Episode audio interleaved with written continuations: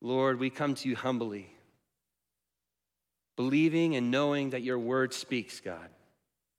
Believing and knowing that by your Spirit you will make things known through your word.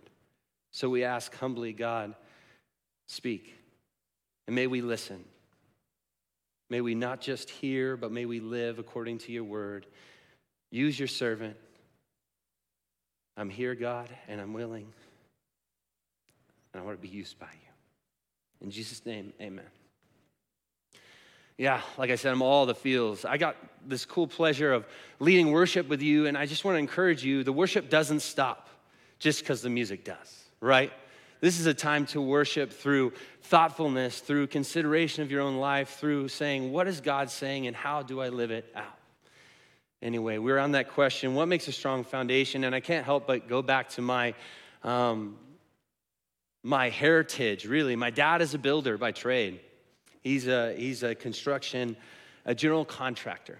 And so I grew up sometimes on construction sites doing things and busting things up and building things. And heck, we just even finished building my house that I get to live in now. Thanks, Dad. A huge privilege and blessing, truly, to be raised and taught how to work with my hands and to see it happen. And There's few things so satisfying as building something up and seeing it happen right before your eyes, right? And if you haven't had the pleasure of doing something like that, everyone has a version of it. You don't have to be a builder. Maybe you're a Legos person. That's okay. Maybe you're linking logs. Maybe it's concepts. Maybe it's a team. Maybe it's people. But we all have our chance to join the Creator in creating. That's a gift he gave us, is building something, creating. But what makes a strong foundation? Going back to my earlier days, I remember distinctly a particular job. I went with my dad, and we had to demolish a house and then build a brand new one. And I remember being, 11 or 12, and I had a sledgehammer, and I was ready to just pound this concrete. I love demo days. They're the best, you know? Just get to wreck everything. Reckless abandon usually come out with cuts and bruises and scrapes because you were way too reckless. Anyway, I go in there, I get my hammer ready, I raise it high, and I slam that sucker down, and it bounces right back. And I'm like, whoa, what is this? What's going on? Well, I'd broken up concrete before, but this was not normal concrete. And if you don't know, and this ever happens, just stop. It probably means there's rebar in the concrete. And if you've busted up concrete with rebar, you know exactly what I'm talking about. And there's another term for it, it's called reinforced. Right? It's extra strong. You try to bust that sucker up and you're just gonna be bouncing off for like days. Anyway, that's kind of what I'm talking about. I wanna get laser in on the word is talking about in chapter 7 with Matthew. I think there are things there, ingredients, components to what makes a strong foundation. And that's what I wanna talk about. There are things, right? There are things you can add to what your foundation has that make it stronger, like the rebar. And there are things that make it weaker, right? So we want to know what makes it stronger, and hopefully we can take that with us. Well, what are these ingredients or components? One I want to point out to you today is humility. And if you want to open your Bible to Matthew chapter 7, if you haven't already, I'm not going to read every verse, but I want to speak through it because I think there are some things we have to learn about humility. You want a strong foundation for your faith, for your life. You want to teach your children. You want to implement it yourself. I think humility is something that the Word of God teaches us. It's so key to a strong and firm foundation. And we have these examples. First in verse 1, talking about judgment. There's this tendency that humans have to look at others and see what's wrong with them, but not what's wrong with me, right? And I've done this way too many times, more than I can count. A tendency to have a judgmental attitude, one where we think because we magnify the mistakes or the issues in the other that we're better. And everyone, including myself, loves to, I think, be tempted. Ooh, there we go. Sorry, lots of moving parts today. I think we minimize how we can be this person. we minimize and we think, no, that's the other person just committing the same issue, right? Committing the same problem, instead of looking and saying, we all got flaws. We all have them. We're all people with issues.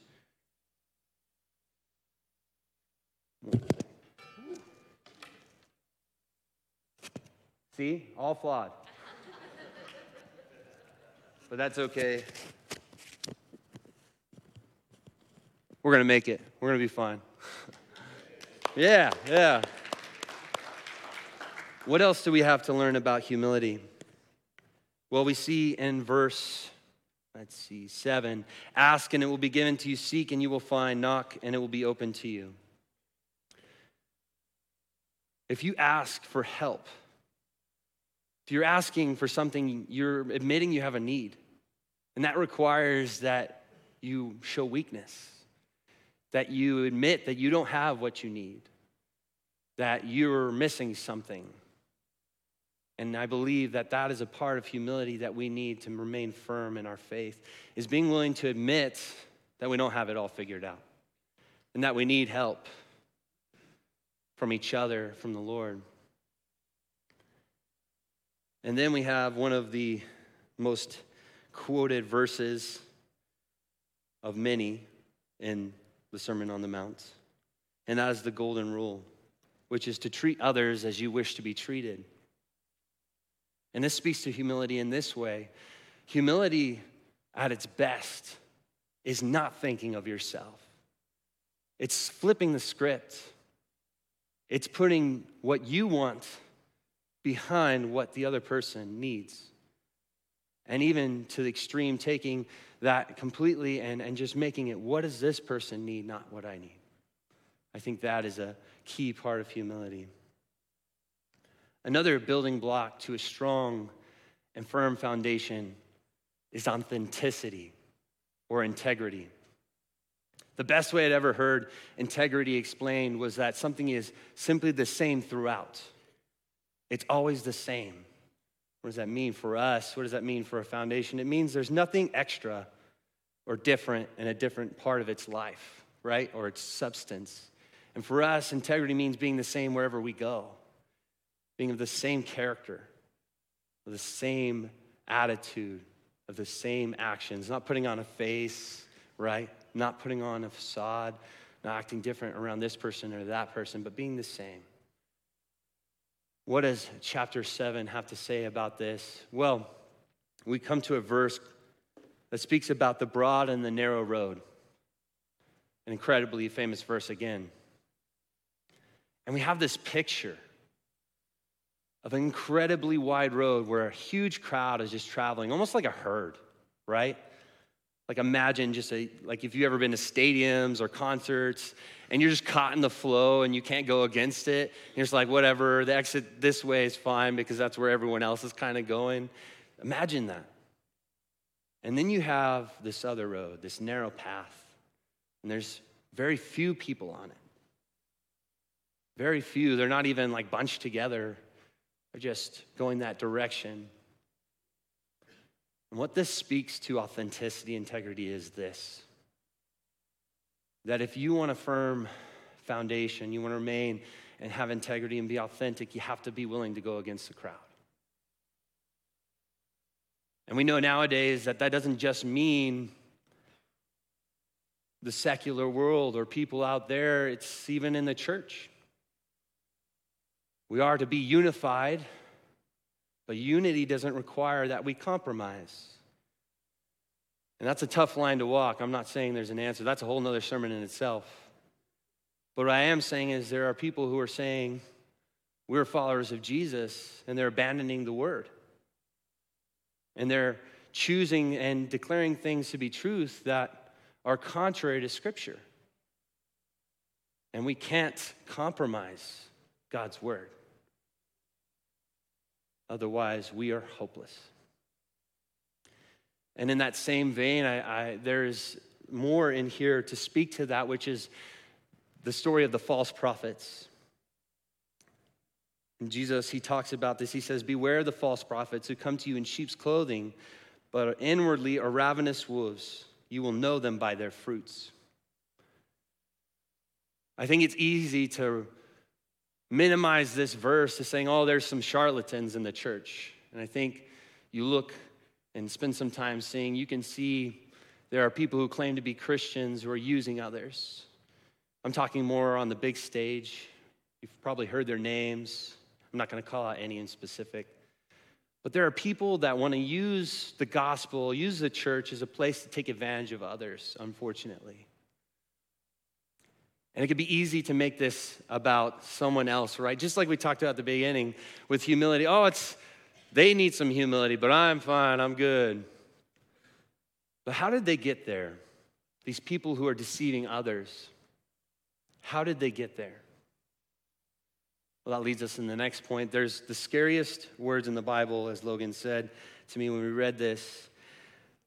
Many will say to me in verse 22, on that day, Lord, Lord, did we not prophesy in your name, and in your name cast out demons, and in your name perform many miracles? And then I will declare to them, Jesus saying this, I never knew you. Depart from me, you who practice lawlessness. Woo! In other words, they looked the part. They looked like they were doing everything right that a Christian should do, a follower of Jesus should do. And yet when they stood before Jesus, he told them, I don't know you, and I never knew you. That's terrifying. Somewhere along the way, it seems these people began to deceive themselves. Maybe they sat in the presence of Jesus, metaphorically speaking. They sat in the pews. They heard the words, and they thought, oh, okay, I got it. And they started doing, because obviously they're doing. Somewhere along the way, they missed it. Somewhere along the way,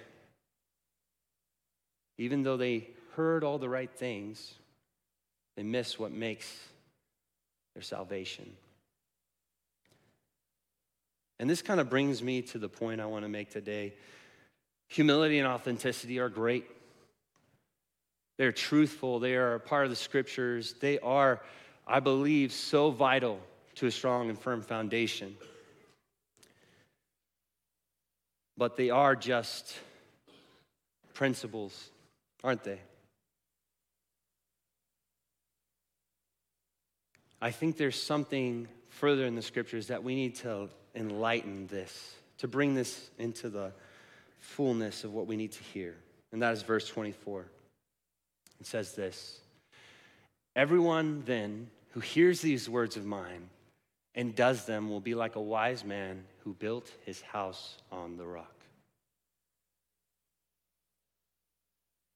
It can be so easy to make our faith a list of ingredients, to make it about if I just add this or that, if I'm just a little wiser, if I'm just more time in the Word, if I'm just spending more time praying. It can be so much about what we do that we forget about what God has done. Let me ask you something. What is the rock? What is the rock? The rock is not something that we do. The foundation of your faith is not a list of to-dos and to-don'ts. It's Jesus himself. Jesus Christ is the rock. And I find myself tempted so often to make it about the things instead of about him. Because the truth of the scripture is not that we can do anything. It's that he has done it all. And it's not even about how big our faith is or how big or how well we do it. We just saw that. There are people who will be rejected even though they cast out demons, even though they do great things, because they miss who their foundation is. It doesn't matter what kind of house you build on the foundation. If the foundation fails, it's worth nothing. And that is the point. That we don't have to search for the rock. We don't have to wonder where it is. We don't have to figure out and wonder. I don't have to think, how can I be a hero for my daughters? I'm not going to be a hero. I'm going to point to the hero. That's Jesus Christ. I can't be a foundation for my kids. I got to point them to the foundation that is Jesus Christ. Because I'm flawed. because I'm helpless, because I need him as much as they do. So at this time, grads, would you come up? I know you're probably like, oh, no, shy. Come on up. I'm going to give the 3 points. And if you were in the video, it doesn't matter. If you were a grad and weren't able to get you on, just come up, please. Go ahead and stand up. I'm going to move this podium.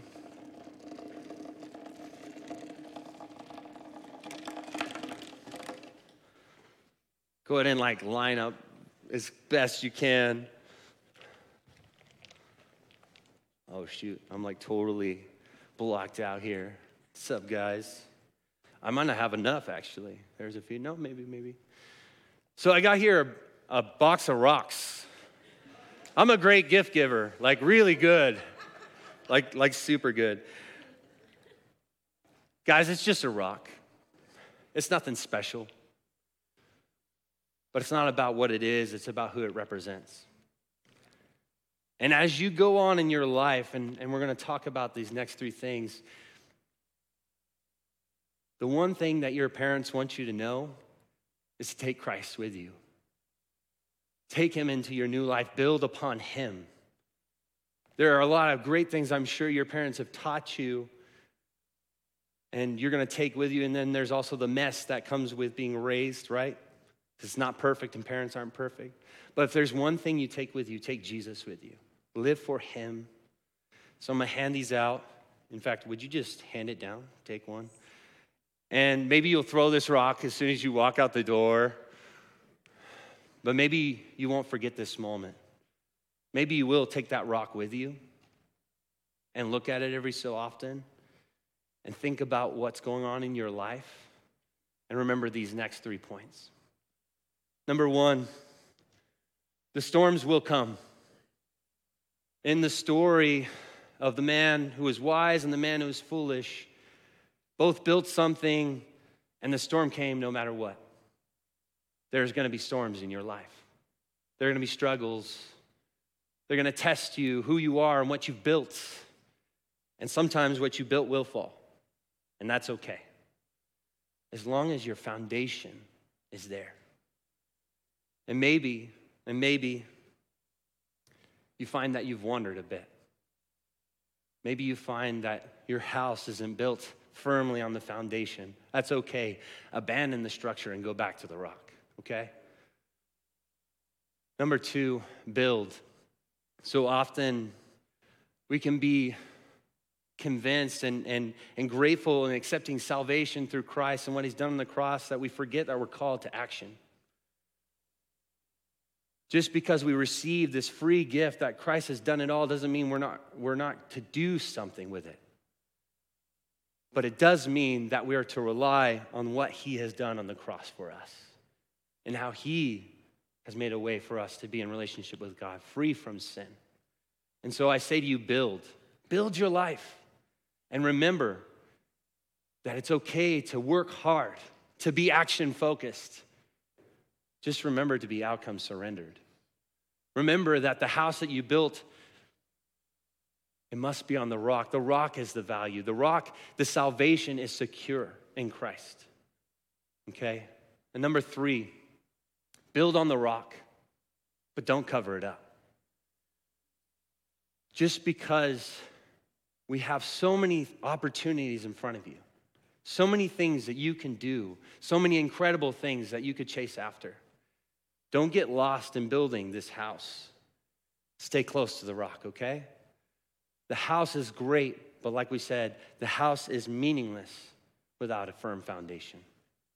Would you guys join me in putting out your hands and praying for our grads? We're going to pray for you guys. Heavenly Father, King of Kings and Lord of Lords, King Jesus, we just thank you, God, that we don't have to search high and far and wide to know that you are the firm foundation.